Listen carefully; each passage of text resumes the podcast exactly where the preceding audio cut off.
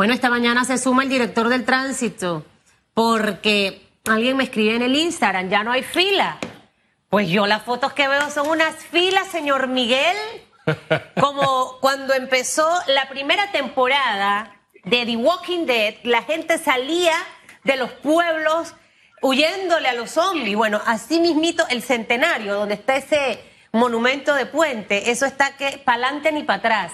Mucha gente eh, trasladándose al interior del país. Quisiera que usted nos hiciera una radiografía a esta hora, a las 8, 11 minutos. Eh, ¿cómo, ¿Cómo es el tráfico vehicular hacia el interior? Gracias por estar con nosotros. Muy buenos días, Susan. Muy buenos días, Hugo. Sí, miren, hoy eh, nosotros, eh, la Fuerza de Tarea Conjunta, que componen los estamentos de seguridad del Estado y parte de la Autoridad del Tránsito también, nosotros tenemos operativos que van a comenzar de reinversión de vías a las 10 de la mañana. Se esperaba que el flujo vehicular hacia el interior comenzara después del mediodía por eso se había establecido a las 10 de la mañana con tres inversiones, tres tramos de inversiones de carrera, de, vía, desde el Puente de las Américas hasta el área de la Chorrera, de la Chorrera hacia hasta Campana y después de Sajalice hasta Coronado. Esas tres inversiones comienzan de 10 de la mañana a 6 de la tarde en el día de hoy. Lo que sí le decimos a las personas que están viajando, que tengamos paciencia, respetemos las señales de tránsito, respetemos, vamos, eh, la policía de tránsito, tanto la autoridad y los demás estamentos de seguridad van a estar en las vías cuidándolos, vamos a estar, van a estar en las playas, como se ha presentado en varios noticieros hoy día ya sin Director, sé que, sé que tenían estas medidas a las 10 porque más o menos ustedes pensaban que la gente iba a empezar a trasladarse después de mediodía, pero desde ayer en la tarde eh, vimos mucho movimiento vehicular. Eh, se ha dado y hasta esta mañana han visto ustedes que en realidad la gente salió un poco antes. Sí, sí salieron desde temprano, pero tenemos nuestras unidades, tanto de operaciones de, de tránsito como la autoridad del tránsito, estamos en las vías desde temprano. Nosotros teníamos en la mañana, siempre fiscalizando desde las 5 de la mañana, eh, el movimiento vehicular, que, que, es lo rutinario diario. Y, y en este momento está, estamos, estamos en, en, en, las vías.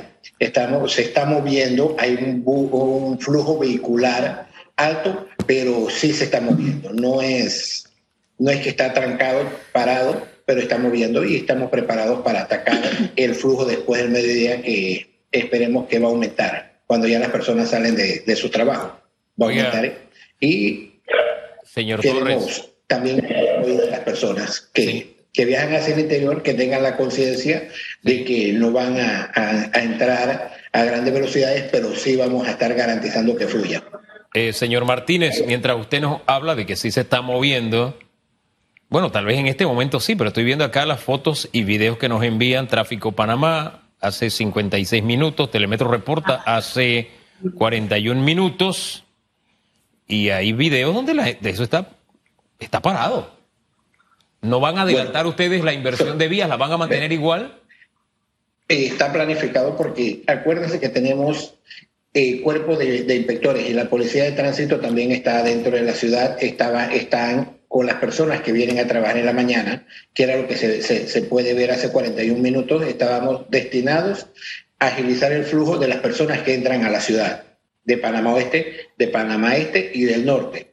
Ese, ese mismo cuerpo de inspectores van a estar trabajando ahora en él, en la salida de la, de la ciudad hacia el interior, okay. el flujo, es, es, para es, garantizar a estas personas que se muevan. También decir, tenemos ahorita, eh, no esperábamos en la terminal de, de, transporte un flujo tan temprano de personas y también hay bastante flujo de personas en la terminal y estamos garantizando la seguridad de ellos utilizando, ahorita tenemos los alcoholímetros y estamos claro. eh, viendo una persona, ningún conductor de bus de transporte Ajá. salga con ningún tipo de, de, sustancia en su cuerpo, manejar hacia el interior garantizándole. Tenemos un operativo en la terminal y también se le está pidiendo a las personas que preferiblemente, como es un viaje largo hacia el interior, utilicen las caretas. Las caretas que utilicen sí, las caretas. Oiga, director, eh, creo que por ahí hay alguien que lo acompaña, dígale que se quede quieto porque, o quieta porque me está desesperando, se mueve, habla, hace bulla por ahí alrededor, dígale quietecita o quietecito. porque se escucha en medio de la entrevista. Le iba, creo que es importante lo que acaba de decir. La gente ha salido más temprano, salió desde ayer, hoy está la terminal, pero ustedes tenían ese plan B con las unidades para hacerle frente. En caso de que tenga que adelantarse, ya falta poco, eh, una hora y 45 minutos, eh, se adelantaría, pero hasta ahora todo está fluyendo. Si bien es cierto, está el tema del interior, por otro lado, y aquí me, me llega un tuit igual del tema de los taxistas que están inconformes con el tema de los pares, los nones, toda esta cosa. Hoy es un día clave de tránsito fluido para todos y salir a protestar, yo no quiero ni saber lo que puede ocurrir. Em, ¿qué, ¿qué, van a hacer ustedes con esto? Es, ¿Sabe si ya salieron a cerrar? ¿Ustedes van a reunirse? ¿Cómo van a manejar la situación en una fecha tan importante donde hay traslados hacia el interior y se habla de protestas o cierres en las calles por los grupos del transporte selectivo? Eh, Susan, te explico. Hemos tenido conversaciones permanentes con el sector transporte. Nosotros eh, periódicamente, dos, tres veces al menos sentamos con ellos a conversar. Por eso es que se ve, se nota una tranquilidad bastante alta a nivel nacional, porque no lo hacemos nada más con, los, con el sector taxi, sino también con el sector de carga, sector colectivo. Estos señores, hay una medida de parino que se tiene establecida desde el año pasado. Se les ha ido explicando que la economía tiene que ir eh, reactivándose. Hemos ido flexibilizando y en la entrada de los taxis. En el día de ayer se tomó la medida de mantener igual lo que teníamos desde el mes de noviembre. Va a seguir funcionando, donde se mantiene lunes, martes, miércoles, jueves, parilón, viernes, sábado y domingo, que son días más movidos, se, le, se salen todos a trabajar. Se les explicó, pero nosotros, y lo voy a decir lo más sincero posible, nosotros, la parte de dirigencia, no es un problema de la autoridad de tránsito, es un problema de cómo están organizados. Nosotros fiscalizamos, supervisamos y administramos la autoridad de tránsito. Tomamos la política de transporte a nivel nacional. Eh, ¿Quién es el dirigente? ¿Quién es el que, que, es más popular? No es no nos, conviene, no, nos, no nos compete a nosotros. Entonces, eso es lo que están peleando. Aquí teníamos, y lo voy a decir para que todo el mundo lo entienda, teníamos calle arriba y calle abajo. Un grupo que decía que queremos que todos salgan y otro que decía que querían parino de lunes a sábado. Hemos dejado la misma medida por la tranquilidad del país, hemos dejado la misma medida, también entendemos que el número de personas todavía no se ha reactivado. El trabajo, no han entrado a las escuelas. Entonces, vamos a, seguir analizando la situación en estos próximos 30 días para ver cuál sería la medida que vamos a tomar. Ahora, ayer, hubo, eh, ayer dimos una prórroga para los desacatos, dimos una prórroga para las placas, ¿por qué? Porque el año pasado eh, la Escuela Vocacional Chapala tuvo un atraso, entonces hemos ido entendido, también se dio por 30 días. Hemos ido avanzando, entendiendo la situación de los efectos de la pandemia. Y las y las y las lo que tome las decisiones que tome la autoridad del tránsito, téngalo por seguro que es en beneficio de la mayoría de los panameños. Bien, eh, vamos a hacer un alto, vamos a hacer un alto allí. La medida extendida, hablando del Parinón, hasta el 30 de abril, ha sido que lunes y miércoles circulen placas nones, los em, martes y jueves las pares, viernes, sábado y domingo todos pueden circular. Todos pueden Bien. Ahora, esa es la medida tomada ayer. Sin embargo, escuchaba a los dirigentes que quieren que se mantenga esta medida. Dicen que el, gran problema para ellos es eh, estas, estos servicios privados de Uber, etcétera, que eso es lo que realmente les está minando. ¿Esto formará parte del análisis que hagan para mantener o variar esta medida? Una cosa es el servicio de taxi que ellos están brindando.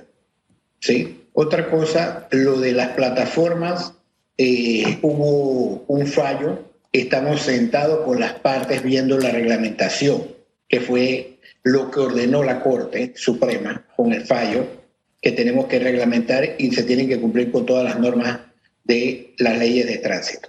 En esa, en esa etapa estamos. Esta semana hubo una reunión con los sectores involucrados donde estamos viendo eh, llegar a la mejor reglamentación que no afecte al ciudadano común y corriente, que no afecte a las personas que utilizan el servicio de transporte público en el país.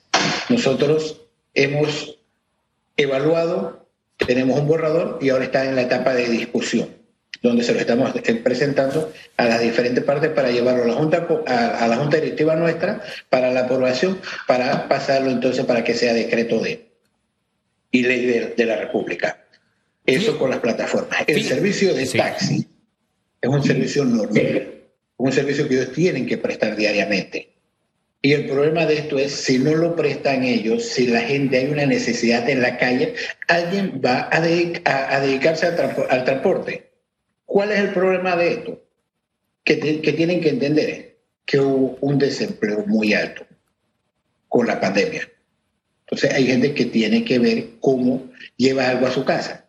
Entonces, dejando un vacío una necesidad, una demanda que está creciendo todos los días, insatisfecha, alguien en su carro particular va a recoger un pasajero. Entonces, ¿quién tiene que estar y a quién se le dio la concesión para prestar el servicio? Fueron a los señores transportistas. Pero si ellos no prestan el servicio, alguien lo va a prestar. O sea que esta medida del par y el non, de alguna forma, ellos mismos se están disparando en el pie, porque al reducir la oferta, alguien va, va a dar el servicio. Eso es lo que está pasando. Más claro que eso, más claro que eso hubo, no es. Alguien en una esquina, en un supermercado, uno se encuentra un amigo, uno alguien le pide, entonces, y yo no tengo empleo y me llama alguien y, voy a hacer el servicio. ¿Sabe qué pasa, señor Miguel? Lo que ocurre es que usted, dio, usted mencionó algo súper importante. Si no hay una unidad certera dentro de los grupos de transporte y están divididos, y uno piensa esto y el otro piensa lo otro, al final no van a poder tomar decisiones que beneficien a todo el sector. Entonces, uno no puede estar eh, improvisando en el sentido de que hoy quiero par, mañana no quiero par. Eh, este si quiere, el otro no quiere. Entonces, creo que al final ahí hay un tema que se debe revisar. Frente a, esas amenazas de hoy, y se lo digo porque lo escuché en Telemetro Reporta, a, un dirigente que sabe que cuando lo veía yo decía, él como que no está tan contento con que haga, hagan protestas. O sea, yo, yo interpretaba su rostro versus lo que él decía y ahí me demuestra parte de lo que usted me está diciendo, que hay algunos transportistas que no están obviamente alineados con ciertas medidas. ¿Qué ocurrirá hoy? Si cierran las calles. Ustedes los han llamado para sentarse a conversar, no les van a permitir. Hugo decía que hubo amenazas de cerrar en la chorrera. Imagínense que eso ocurra. Sería caótico un jueves santo. Susan, la responsabilidad del Estado en materia de transporte y de movilidad es que todo el mundo circule hoy. No le vamos a permitir a nadie cerrar calle. Una decisión tomada. estos señores tienen que empezar a respetar ya a las demás personas. Tus derechos terminan cuando comienzan los de los demás. Entonces ellos tienen que comenzar a respetar. Nosotros hemos conversado con ellos permanentemente. Estas puertas están abiertas. Ustedes como medio de comunicación se han dado cuenta que este servidor y los colaboradores nuestros no esperamos que ellos vengan acá, vamos a hablar con ellos en las calles, hemos ido a reunirnos con ellos, hemos hecho recorrido con ellos. Entonces, no vamos a permitir que en una fecha donde se le ha dado una libertad a la población de moverse, ellos vengan por problemas de dirigencia. No lo vamos a permitir en el día de hoy, ni ya lo vamos a permitir más. Pueden protestar pacíficamente fuera de las calles, pueden pedir todas las reuniones, sentarse con nosotros aquí, que hemos sido lo más claro. Estamos dándole asesoría de cómo administrar el negocio, cómo mejorar este negocio en esta crisis. Estamos pendientes porque sabemos que si un servicio no es económicamente rentable, no vamos a tener servicio en el tiempo y estamos trabajando con ellos con los grupos que quieran sentarse a ver gastos de operación, a ver cuál es la oferta, dónde se mejora el servicio. Estamos diariamente con ellos. Si se dieron cuenta, con el caso de los colegiales que estuvieron protestando y fue el sector más golpeado, porque tenemos un año, hemos estado trabajando con ellos, ahora con eh, la vacunación masiva que se está haciendo, estamos trabajando con ellos y vieron a nivel nacional cómo están prestando el servicio, cómo la responsabilidad que nos dio este sector colegial. Director, director, le hago dos preguntas. ¿En qué momento van a ser vacunados los señores del transporte? Siento que juegan un papel fundamental también en, el engranaje. Los maestros, ¿cómo se resisten? Hombre, vamos a meter a los transportistas, tanto de los taxis como de los buses. Y lo segundo, ya que los otros se resisten, eh, señor director, y lo segundo es que, ¿qué controles han establecido? Porque es que hay tanto cupo de taxi, eh, señor Miguel. O sea, yo no, yo no sé que esto es tan fácil. A veces yo escucho y que no, que me botaron del trabajo, me compré tres cupos de taxi. Y yo, y yo digo, eso es tan fácil de, de, manejarlo. Contésteme esa primero y luego la vacuna de los, de los señores del transporte. Bueno, aquí en la ciudad de Panamá desde el 2013-14 no se ha dado un cupo de taxi más. No se ha dado. Eso, lo que sea, cambian de, cambian de mano. Eso hay que entenderlo, tiene un valor de mercado, una concesión que el Estado da gratis, pero cuando sale al mercado tiene un valor como todas las concesiones que ha dado el Estado, tanto de radiodifusión, de todo, tiene, tiene un, valor. Entonces ellos los transfieren. Hay gente que de repente, como el, que el amigo tuyo que te dice, compré tres, pero al año y medio se dio cuenta que no es transportista y cambia de negocio o lo deja y, ahí y, y lo transfiere también porque no es fácil. El sector transporte, eh, tener trabajadores, colaboradores que no están conscientes en cuidar el equipo, los accidentes diarios que se dan. Entonces, mucha gente se equivoca pensando que el eh, manejar transporte o meterse a este tipo de negocio es fácil y es rentable al 100%. Si no lo saben administrar, al final quedan, quedan perdiendo plata. Y eso se da, pero nosotros no hemos dado. Y en las áreas donde se requiera, sabemos que este país está creciendo y donde se requiera mantener el equilibrio entre la demanda y la oferta, cumpliendo con todas las leyes y las normas, nosotros vamos a, dar los certificados de operación. Eso nunca lo hemos negado, porque es el único equilibrio que tiene la ley para mantener una, entre la demanda y la oferta. Ahora, e, este es un mercado en el que hay que hacer algo, porque este, en un principio se le daba el machete al trabajador, fue la idea original. De pronto todo comenzó a pervertirse cuando la dirigencia comenzó a tener más de un cupo, tanto en buses como en taxis. Y hemos llegado al punto que ahora, en plena pandemia, hay gente que está vendiendo flotas completas. Está viendo el anuncio de una flota que se está vendiendo a 700 mil dólares. Las implicaciones que eso tiene en el mercado. Pero acabo de abrir aquí, en Google nada más, Vendo flota Taxi Panamá. Y ese es un detalle. Hay más flotas que se están vendiendo en este momento. Vendo cupos de taxi por internet.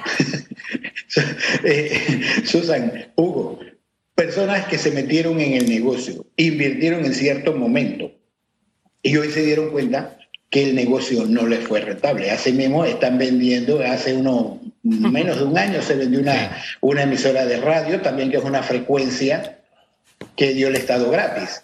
Y asimismo se, ve, se ha traspasado las telefónicas en cuántas, cuántas de, mano en mano ha traspasado. Bueno, pero al menos ahí el servicio, al menos ahí el servicio es bueno. Pues, y, hay sus diferencias, porque aquí hay concesionarias. Mire, usted habla con los taxistas y se da cuenta cómo una concesionaria le cobra a un transportista el derecho de zarpe, entre otros derechos que se inventan. Eh, y la concesionaria no hace nada, no tiene ni local, ni hay piquera, ni hay nada absolutamente. Pero para que la unidad pueda circular, tiene que pagarle. Ni ellos pueden tramitar su placa, que les saldría más barato. No, la tiene que tramitar la concesionaria, que les cobra, y les cobra bien, y no les dice a nadie qué hace con toda esa plata. Así que, eh, mire, en Colombia existía ese sistema de concesionaria y se eliminó porque era un foco de corrupción. Los dirigentes vivían muy bien y los transportistas vivían como viven en Panamá. hay, hay algo, algo que tenemos que aclarar. La ley que nos rige a nosotros es de 1993 y estableció esas normas de juego.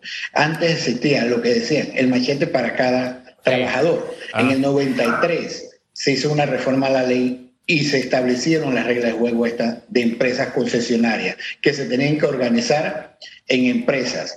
Ellos se organizaron en las empresas y en las normas que tenemos. En la Asamblea Nacional hay yo creo que siete anteproyectos de ley que, que pueden cambiar o variar esta, esta regla, pero nosotros como administradores de la Autoridad del Tránsito tenemos que ser respetuosos de las normas y esas son las normas que, que nos rigen a nosotros. Sí, y tiene que ser empresas, y, y tiene que ser así, definitivamente. Yo me acuerdo que en esa época era un diputado, el que estaba al frente era de aquí de San Miguelito, que estaba con el tema de la ley de transporte, Sí. pero había una bancada de transportistas muy fuerte y al final el explotado es el de verdad, el, el transportista que es palanca de por vida. O el que tiene que pagar por día para alquilar un taxi. Y es una locura ese mercado. En algún momento tendremos que poner orden.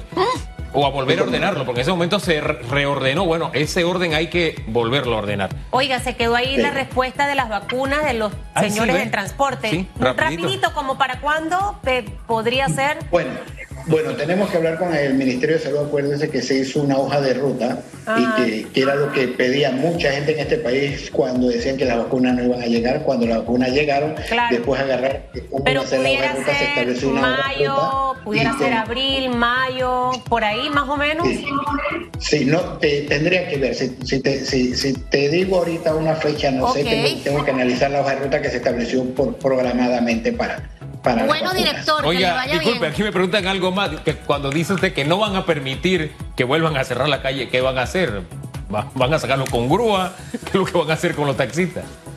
Bueno, hoy estaba la fuerza pública, en está. Chorrera, y no vamos a permitirlo. Y- Mire, y- y- y nosotros huya como somos no país que tenemos que aprender a convivir entre todos. No, son- no son grupos o personas que pueden decidir quién Sí. se mueve en este país y quién no se mueve en Hay este país. maneras de protestar. Total. Había una protesta de, de tractores allá en David. Yo me quedé atónita cuando veía el desfile de tractores por el Parque Cervantes, pero sin trancar. Fue curioso. Hay que ser a veces estratégico, que le vaya bien en su operativo, eh, que la gente se porte bien, que no ande chupinandrinking en la vía, Es- todas esas no cosas, ¿no? Ni creyéndose no. Fast and Furious. no, Number no 10. cuidemos. Sí, a los que ya hemos pasado por el COVID, hemos, hemos tenido una, una experiencia. Claro. Y es una experiencia psicológica. Claro. Gracias a Dios, en mi familia nos dio, no tuvimos consecuencias, pero psicológicamente pasamos 14 días asustados. Es verdad. Así que todos, Es verdad. todos tenemos que cuidarnos. A cuidarnos porque es real, es real y peligra la vida. Gracias, señor, eh, señor director. Mire, cierro con un temita ahí de las protestas. En este país tenemos que aprender a protestar en algún momento. Hay gente que cierra la vía y dice, es una protesta pacífica. No. Desde el momento que usted impide que los demás circulen, esa protesta es violenta. Así de simple. En algún momento tenemos que madurar en ese sentido.